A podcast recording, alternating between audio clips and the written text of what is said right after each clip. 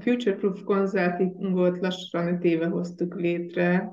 Tarceli Patricia vagyok, és Verő Barbara kolléganőmmel, akivel egyébként már több mint 20 éves, lassan 20 éves múltra, vagy hát nem 20 éves, tudjunk matekozni, 15 éves múltra tekintünk vissza. És az eredeti célja az az volt, hogy az innovációs ökoszisztéma szereplőit segítsük még hozzá humántőke szempontból, hogy hogyan tudják a humán tőkét ugyanolyan stratégiai szinten kezelni, mint ahogyan a pénzügyi tőgét, vagy akár az üzleti stratégiáikat állítják össze. És azt fedeztük föl, hogy, hogy tulajdonképpen amit csinálunk, az nem más, mint a, a humán menedzsment szakmának a, az üzleti szintre emelése, tehát hogy hogyan tud az üzleti partnere lenni valóban a, a HR szakértő egy-egy döntéshozónak, vezetőnek, vagy pedig vállalkozás alapítónak.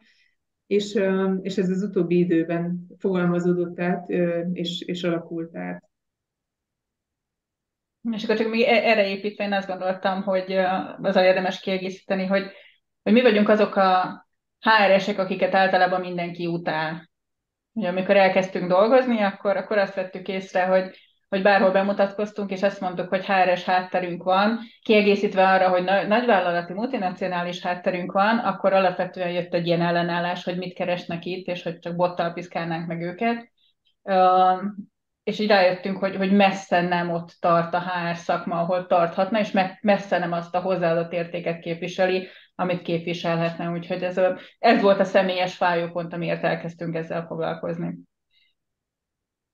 Mindig azt mondtuk, hogy, hogy, hogy, hogy nem tudtuk, csak sejtettük, és hogy, tehát, hogy irányaiban nem változott a, a, a szolgáltatásunk, meg az, amit csinálunk, csak sokkal jobban meg tudjuk fogalmazni, hogy, hogy mi az a fájó pont, amire épül most már.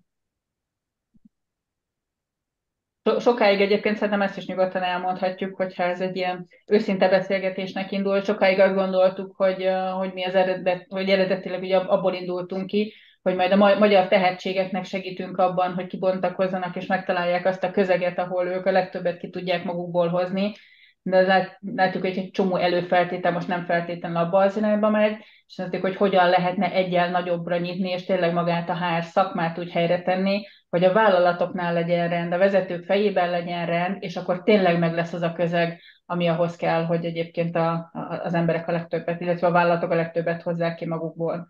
És ugye ennek is volt egy evolúciója azért az elmúlt négy-öt évben.